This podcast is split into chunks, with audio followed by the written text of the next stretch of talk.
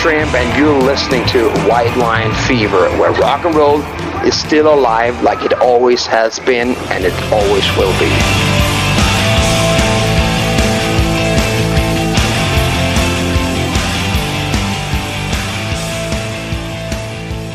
Welcome to White Line Fever. Um, new episode. My name is Steve and a native Friday. Welcome to streams. Um, we're about um, much about, and I, I, you know, I just, I just wonder, like growing up and now living in, um, in in Switzerland, what are some of the big cultural differences that you have to uh, encounter every day? And I, you know, I'm sure it has. Um, it's we. I guess we can hear some of them in in, in you know your your uh, previous band Maeder and, and your current band. They sound different, and, and that might reflect some cultural differences, or at least musical differences as well. But what are I mean? Are, are people in Switzerland uh, more reserved? Uh, are there things that uh, are there uh, parts of your behaviour you have to change when when you go from one country to the to the next? What what are some of the differences? I think, I mean, I, I, as you said, I grew up between both countries, so I was kind of always a new kid in school, having to learn that, you know, because when you're a kid, you, you, you, you, learn a new language and then you forget the old one, right? And then mm. you've got to relearn the old one again when you move back again. Because we, I really grew up kind of doing, you know, two, three years in Australia, then again two, three years in Switzerland, and then back again, you know. So it, it, constantly kind of moving around, and, and so so the, the cultural differences for me weren't that huge, really. Mm. But um, but I, I suppose I mean one of the, one of the huge differences, particularly in, in Switzerland, is that uh, I mean there are four languages here. I mean, mm. if you imagine uh, you imagine um, Switzerland's you know about the well about the size of Tasmania, let's say, mm-hmm. or maybe I think even a little bit smaller, and uh, we've got uh, you know four four different languages just in that small space, right? Yeah, yeah, yeah. So you literally drive from one town to the next, and you speak in French. Or I mean, I grew up in the French-speaking side, so I'm fluent in French. But but I live actually in the German side now, in the in the Swiss German side, so the, the German-speaking side of Switzerland, and and uh, it's uh, yeah, I, I, I, don't speak the language. You know? yeah, yeah. To, so I'm, I've, I've been taking German lessons, and I'm trying to learn, but it's I tell you, it's a, it's a bloody hard language to. yeah, yeah, yeah. And um, but um, you know, my, my, I live with my girlfriend, and she's uh, she's Swiss German, so she's helping me a bit there as well, and uh, trying to, you know. Uh, but I, I, I've sort of been living here for a couple of years, and uh, in in the in the German part, and uh, it's uh, it'll take me a while. So I think the languages are a big a big part, and, and before that, I was li- living for a few years in the Italian speaking side of Switzerland. So mm. yeah, it's just kind of, and they're all very different from from from you know one place to the next. I think you know it's funny in Australia. You you, you know if you, are in Melbourne or something and you you fly up you know fly up to Queensland or something, which is you know a lot of kilometres. Mm. you, you, know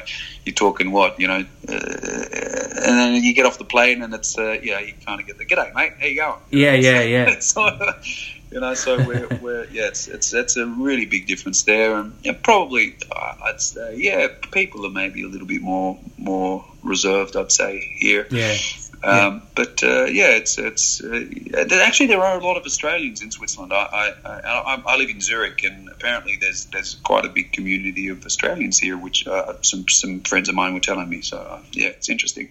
um, and and I guess Gotthard are like a, a Powderfinger level band domestically. Would that be a fair like you know mainstream rock from a sim- similar era?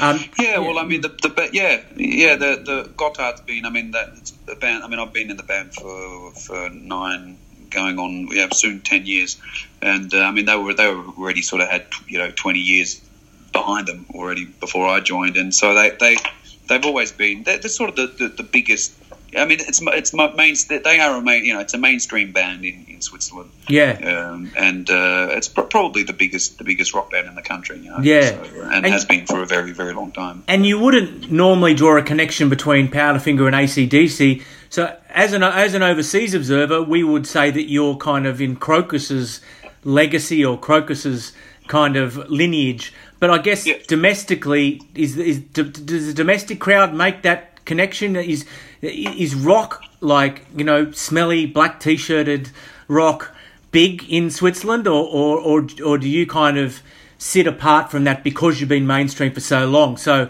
you're not really your fortunes aren't connected to rock's fortunes per se. Same as Cold Chisel, for instance, can fill a stadium in Australia, whether rock is big or not. Is it you know how what's that connection? You know what I mean? Yeah, but I mean yeah, it's it's kind of similar. I mean it's. Uh, I mean, even though we are considered mainstream, but the, the main reason why I would say that we're considered mainstream here in Switzerland is because, I mean, you know, we, we're in the newspapers, we're in the magazines, we're on TV, where you know th- th- this sort of stuff. Uh, uh, so mainstream in that in in that sense, but but actually musically, honestly, uh, rock is not big on radio. So radio in general, uh, I think that's kind of around the world, really. I mean, mm-hmm. uh, rock is not a, a, you know it's not it's not mainstream in, in terms of radio, but uh, but in terms of everything else, I would say yeah we are. But it, it's it's it's really interesting, but because the, the, the rock scene doesn't kind of need. Uh, no, not anymore. Big mainstream radios, you know, because I mean, you, you, can. I mean, all the all the rock bands are filling our stadiums. All the you know the mm. big guys that are out, they're still doing it, and still and and I mean, have you, you, you know, I, I, don't know when's the last time I, I even heard a, a, Guns N' Roses song on a ra- on the radio, you know, even here, and, and mm. I mean, they're, selling out stadiums. You know, you got uh, Rammstein, all this, you know, a lot of, a lot of. I mean, there's a huge uh, in Europe. There's such a huge uh, movement still going. You know, rock is still, you know, really alive, and I mean, there's so many festivals all throughout Europe, and they're all they're all rock festivals. I mean, you know, most of them are all rock, you know, and mm. and big, like you know, big stuff. So yeah, so it's all it's all very well alive. It's just maybe not on your, you know. Uh, typical commercial big radio stations, you know. Are Krokus revered in, in Switzerland like we imagine from the outside they would be or not? Yeah, absolutely. Yeah, yeah, yeah. absolutely. I mean, it's a complete. Uh, we're, we're really good buddies with them, with those guys as well, and and they're uh, yeah, they're they're uh, definitely they're, they're part of the you know the legends of, uh, of Switzerland.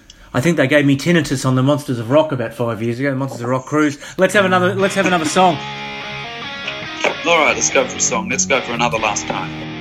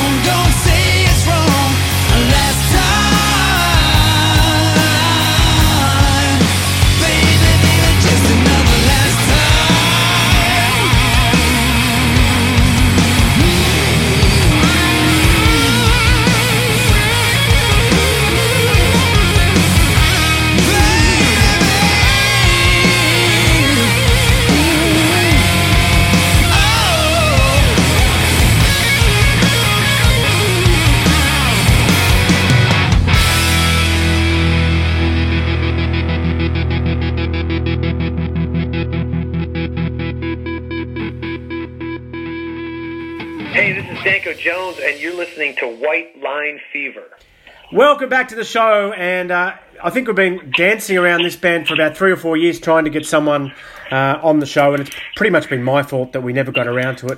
But finally, from Burnt Out Wreck, we've got Gary Moat. How are you, Gary? Hi, how are you? I'm good. I'm good. I'm good. I'm good, mate. Um, I guess um, you know, strange times. Uh, but I, I just had a look at uh, your uh, Facebook page, and, and you do have some some gigs now booked. Um, can you tell us a little bit about your the band's journey over the last sort of four months? What's it been like? Um, well, at the beginning of the year, we managed to get three gigs in up until we get closed down in March, second week of March, obviously, over here it was. Um, and we played a couple of gigs up in Scotland in February, and they were fantastic, like, you know, and uh, we had a great time. Uh, at the time, our lead guitarist Adrian left two days before we travelled up to Scotland because we live in England, like, Mm. and he quit the band uh, for I don't know reasons only known to himself, you know. Uh, sort of dropped us in it really, and uh, we, our other guitarist Miles just stepped up and said, "Right, great, I'll play lead." Uh, we'd never heard him play lead before because he's a rhythm guitar player, and uh, yeah, and, and we just went and. Uh, the audience loved it, and nobody even said, "Where's the other guy?" You know. So we thought, well, fair enough then. You know, so we just cracked on, and we and we thought everything was going good until obviously we get closed down, as I say, and so since then we've just spoken on the phone a few times, and uh, everybody's just waiting to see what what happens here. You know, and when we can get back out live, if at all. Uh, and you know, the way things are going, I don't see anything happening until 2022 personally myself. So, Really? Wow. um, I, I know we've got gigs booked and everybody's hoping that something may happen, but I suppose they've got to they've got to have the venues booked just in case it happens, haven't they? So and, and the band's booked up. So um, yeah, it's it's a difficult one uh, the world over. Obviously, everybody's the music industry's screwed, you know. Yeah, mate. Um, obviously we can go back to the pub now. I'm in London, so we can go back to the pub now. Um, and and live music. I guess someone standing in the corner with an acoustic guitar that probably isn't too far away. Um, what what do you think the big hurdles are for, for actual gigs? Is it just making them profitable? Be, you know, fitting enough people in the room. Is that the big hurdle you see?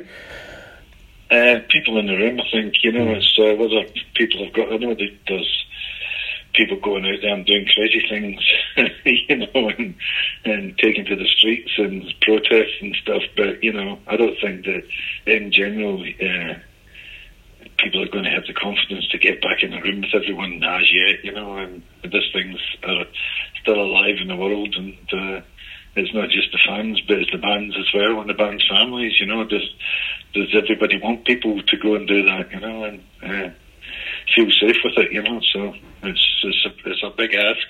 Yeah, yeah. I guess with the sort of music that we're into, a lot of the guys in the bands are, get, and, and I'm not uh, spring chicken myself, so it's an extra factor, isn't it? If it was a, like a a dance act and everyone's 19, you you kind of thinking's a little bit different, isn't it? You know. Yeah, yeah, exactly. You know, I mean, that's. I have the same thought in my head. You know, I mean, the audience are old, we're old. You know, you know we're the people who think about it. You know, not as you say, not the young ones. They don't give a monkeys. You know. Mate, um, new album, uh, This Is Hell, just came out at the end of last year. What's it done to the band as a business? You know, like obviously, I know you don't earn a lot of money from CD sales or streaming or anything, but the band as a business must be just gone. I mean, you know, you know, like, like what what's it actually done to um, what you would, you know, t- to to your promotion and and and and the functioning of the of the band, you know? Well, I mean, luckily, you know, I've got um, my wife and manager Claire um, and Judith Fisher, uh, PR, and they're constantly hot on the case on uh, social media, really, you know, so they'll keep promoting it. Um, I mean, I'm doing an interview now with yourself, and uh, I've done, I think, I think I've done about four this week, Yep. you know.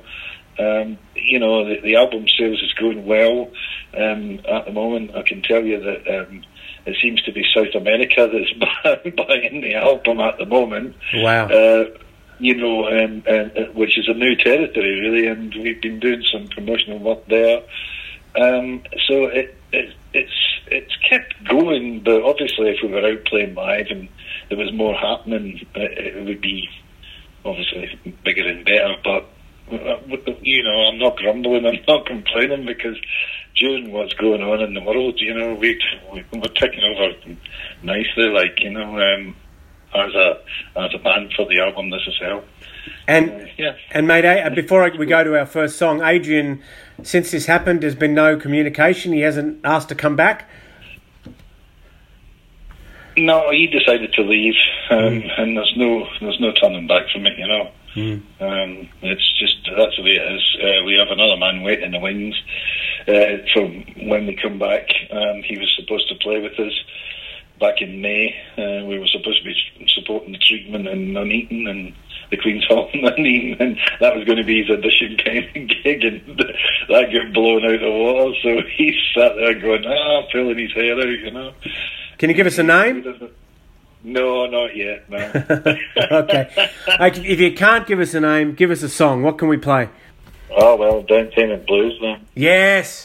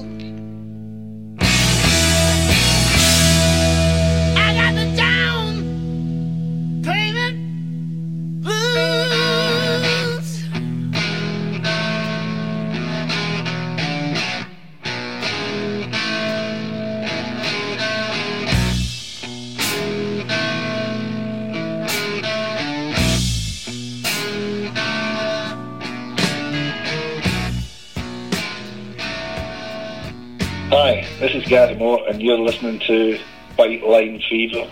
Okay, welcome back to the program, and we especially a big welcome to our guest Chuck Billy from Testament. How are you, Chuck? Great, man. Thanks for having me. How you doing? No, I'm good. I'm good. Um, now you're doing a lot of press at the moment, and I, I don't think people need to uh, think too carefully to figure out what you're getting asked about in every single interview because uh, you, you did have coronavirus and you have recovered from it. What? How do you feel about talking about it? Does it bring back bad memories? Do you feel like you're Oh. sort of doing a the community a favour by warning about the dangers? How, what's how do you feel about it? Yeah, I mean, uh, no, I mean, I like talking about it because there's so much unknown, and there's a lot of not a lot of not of information out there for people.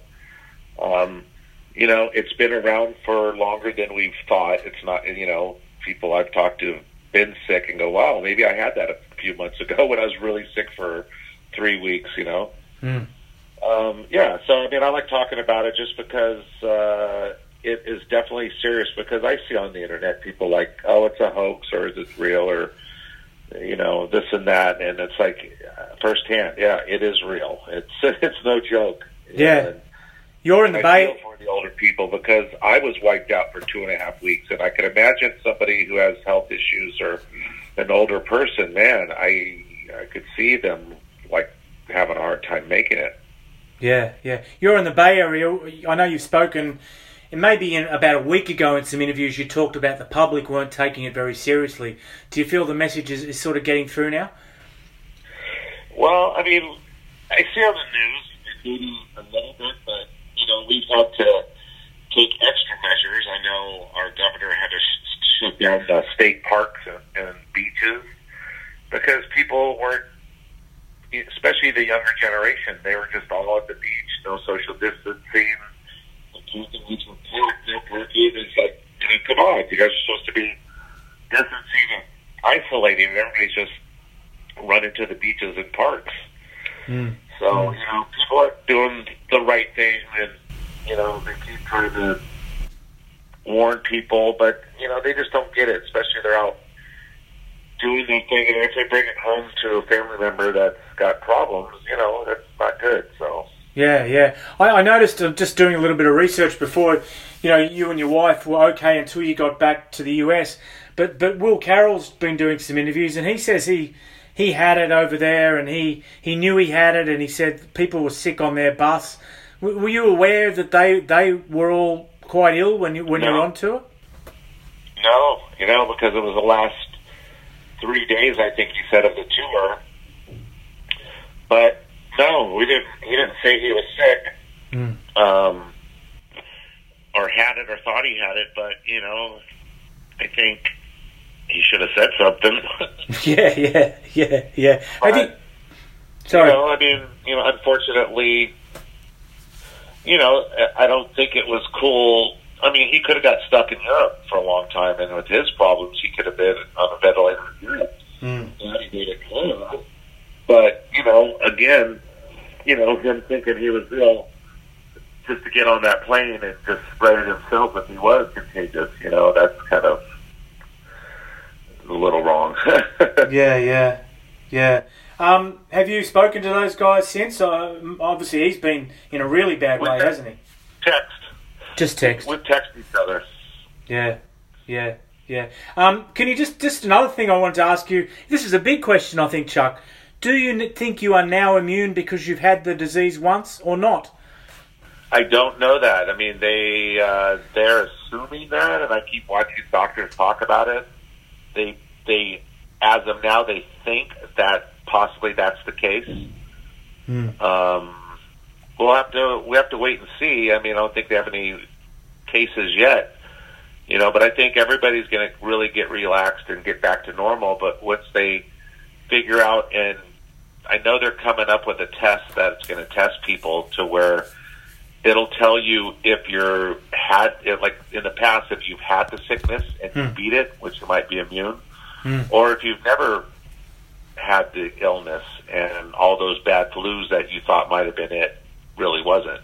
And hmm. those are the people that got to be cautious, you know, and wear them more masks and be social distancing. So, until we get to that point where people are confident that they don't have it and maybe they're immune, they kind of get back to normal. You know, go back to work and do normal things again.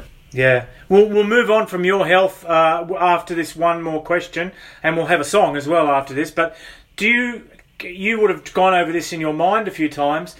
Do you have an idea of where you caught it, who you caught it off, what the circumstances were? Do you remember a certain incident or a certain? I, I don't, but I mean, you know, I mean, being the band, we're amongst ourselves, the three bands. We really didn't like go walk through the crowds or nothing. So we're isolated to ourselves. So I mean, if Will did get it sick, maybe it was that last hug on stage, that last show uh, when Will was around us all. I don't know if they were saying he was, if he thought he was really ill at that point, Hmm. Hmm. um, because we we didn't have a lot of public, uh, you know, interaction with each other. It was mostly just all three bands and crews. Yeah, yeah, So we don't know. I mean, we could have been that last night, um, or it could have been at the airport because some of the people on the band and bus didn't get sick. You know, who slept in the same areas with us and were really close to us. So maybe we got it at the airport that last night. You know, maybe we got it on the plane coming home. I mean, we just don't know. We just, you know, it's we don't know. yeah. Okay, let's have a. know that Sorry. we all we all came down around the same time. I think if Will was sick first, those were they were sick first. Maybe they must have gave it to us. I don't know, but Hmm. the rest of our band and crew started feeling it like a day after we got home. Okay, let's have a song. Let's uh, cheer up. have a song. Uh, what song? What song can we play, Chuck? Well, I think a brand new one off the album, which is appropriate, would be "Symptom." Yeah, yeah, exactly.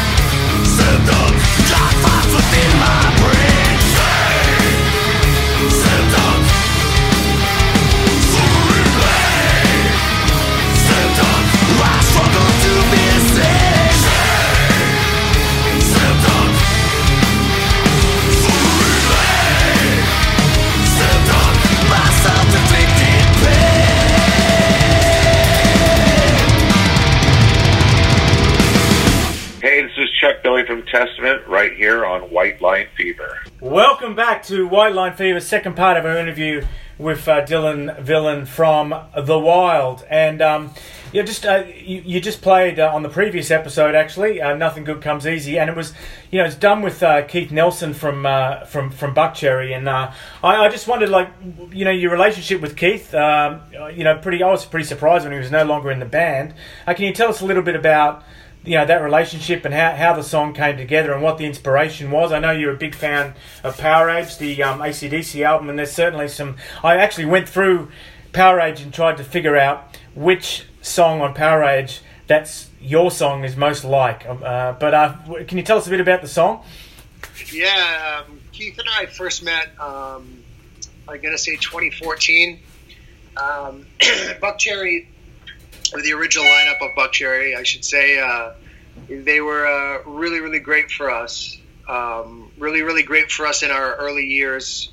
Um, and they um, they took a liking to us and brought us on the road in Canada and, and, in America and things like that. And and Keith and I just always really got along. You know, he uh, I like to think of him as like an older, more sober version of myself. um, but he's like he's like a big brother that way, and he's always you know looking out for me. And I was uh, I got home from Europe and I flew directly. I landed in Canada. I think I was home for a day, and I flew um, from Canada from the west coast here in Canada to LA. And uh, I landed in, you know, Keith and I got together, and uh, we had plans to just, you know, get in the studio and just see what could happen, see what we were doing. Hadn't seen each other in a while, and when I was when we were coming into the studio that day, I remember um, he said to me, "He goes, so how you doing, man? You know, you've you've been really busy. How are you feeling?" And I just kind of looked at him and I just said, "Nothing good comes easy," you know. And uh, we went in the studio and we started writing and, and messing around on some other ideas, and nothing was really clicking that great for us. And I just said to him, I said, "Hey, what did I say to you when I came in when we were walking in the door?" And he just looked at me and he kind of gave me this look and he said, "Nothing good comes easy." And we both had this moment, I think, where we knew, okay, well, that's going to be the tag, uh, the tagline and the catchphrase of this song. And we started writing it, and it came together really quickly. And I've, uh, you know, I, it's kind of interesting. I I kind of put that song on the back burner when I was writing the record for a while. I don't want to say I forgot about it, but I kind of forgot that it all the potential that it had, and it wasn't until I got it in the room with with my guys here in, in the wild that we played it once through ourselves, and we knew right away that it was going on the record. Mm. And um, I just think it's a really cool song because it's such a blue collar working class saying, you know, like there's all those off the cuff things that people, everyday people say, like it is what it is, nothing good comes easy. And those are the just, just kind of guys that we are. We've been raised to be is just work hard, put your nose to the grindstone and dig deep and get it done. So that's kind of, you know, that's the, the story behind that one. Did you find when you uh, toured internationally that the, um, the audiences responded to different songs than, than in Canada? Yeah, you know, I've always been really big on that, especially in Europe. Um, you know, I feel that if you're a, a band that's, you know, sort of getting their legs or getting momentum, it's really important to pay attention to what's working beyond what you think is cool. You know, mm like you, you got to stay true to yourself and do whatever you you want as an artist and, and as you know a rock and roller and or a punk rocker or a blues player, or whatever you are. It's really important to be you know true to yourself. But if you're you're making you're making music and you've got you know a, a few different lanes that you're sort of running in on an album or as a band where you know we kind of do this sort of sound and we kind of do that sort of sound we've got elements of this we've got elements of that I think it's important to really pay attention to what's really working for your audience, what's working for your fan base, because they're all extensions of you. All those those sides of, of that music is, is you know different pieces of you. So it's not as if you're catering um, in the sense of selling out or anything. It's just, I think it's really important to pay attention to what your audience is reacting to the most in a live show, and uh, and really figure that out and run with it. And especially in Europe, you know, rock and roll is still such a it's not it's not fallen by the wayside as as it has in ways in North America. So when we started going over there for our first time in uh, 2016 with Airborne, um, you know, we we really we really got hip to it and got right engulfed in the whole culture right away. And you know, we've been going back three, four times every year ever since. And you know, we're very lucky to be able to be doing that because we've been. Uh, you know, we've been introduced to a great rock audience that really loves its rock and roll, and we love giving it to them. Okay, that's a great segue. Uh, give us a song, maybe a song you think's going to go down really well in Europe. yeah, King of this. This is King of this town by the Wild. Welcome back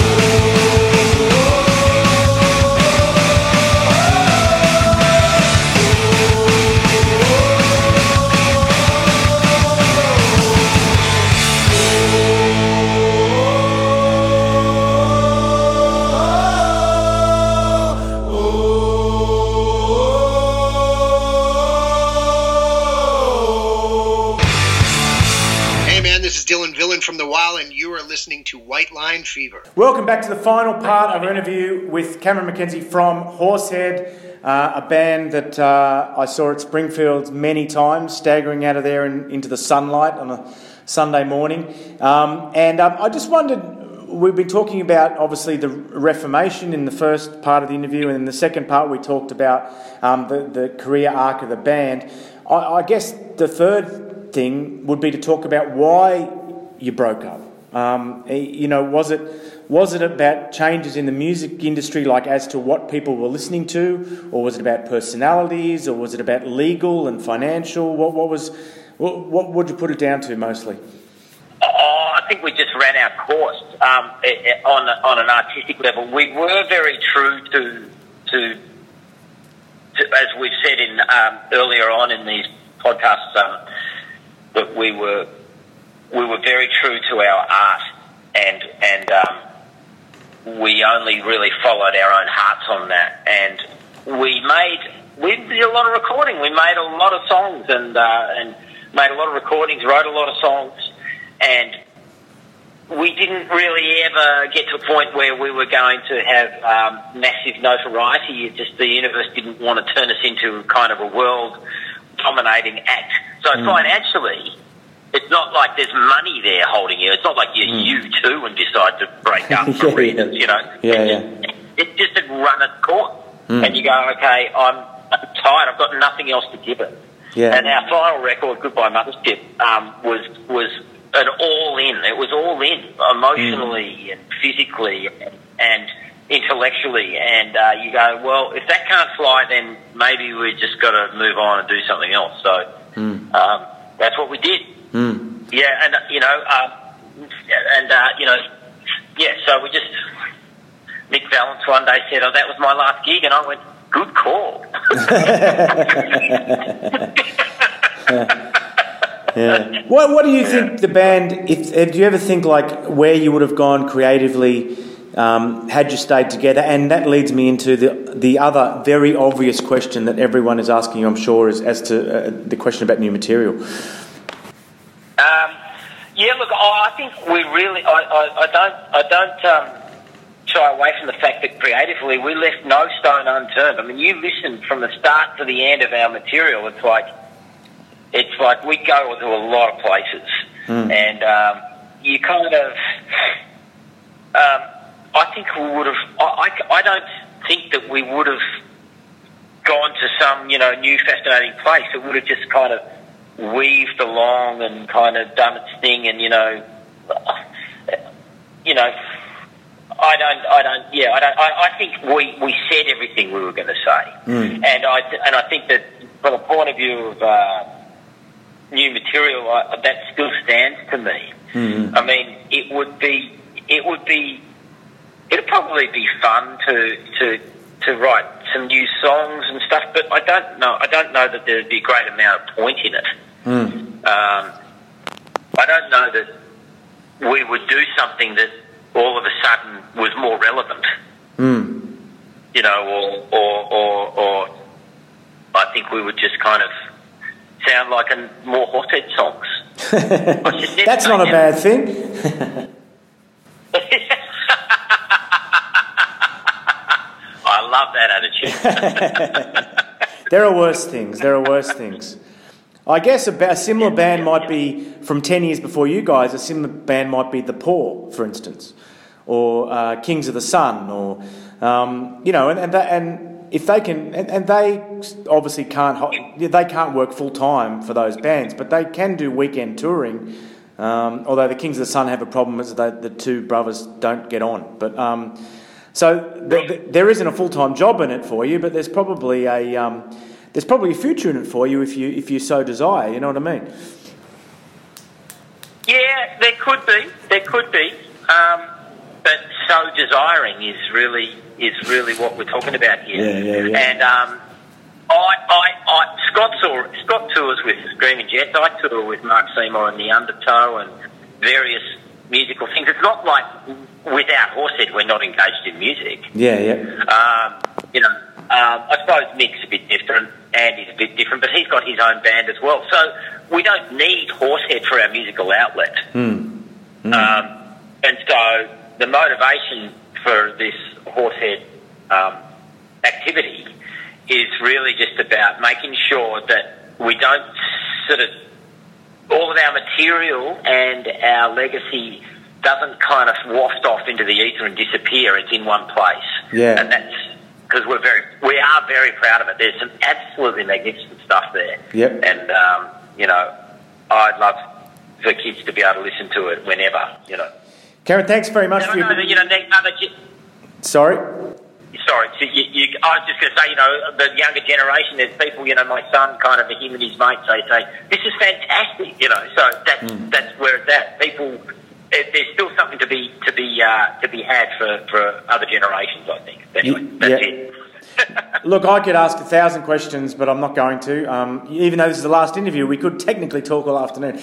But um, uh, I want to thank you for your time. I'm certainly really excited that you're um, that, that you're back in some way. Um, I'd love to see a show at some point. Um, and uh, yeah, welcome welcome back, and uh, keep reminding us about your legacy. Don't just uh, remind us once. Um, let's have another song. Oh. Well, thanks very much for having me. Um, it's been great to chat, and yes, I'll try and keep reminding you. um, and uh, why don't we why don't we go out with the one song that uh, Triple J actually did play from Horsehead, and that is Chief to Earth.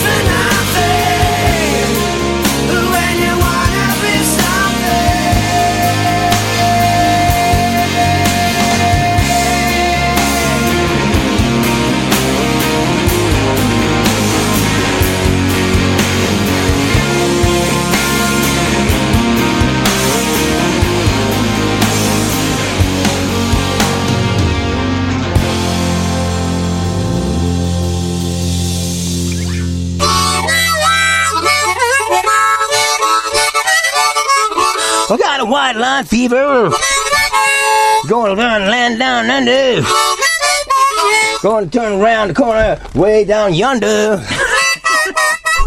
but I'm not even going to try to rhyme anymore. Michael Monroe here for White Line Fever. And You get a chance, come and check us out live. We're gonna rock your socks off and whatever, rock like fuck. That's what I say. Okay, come on down and rock on.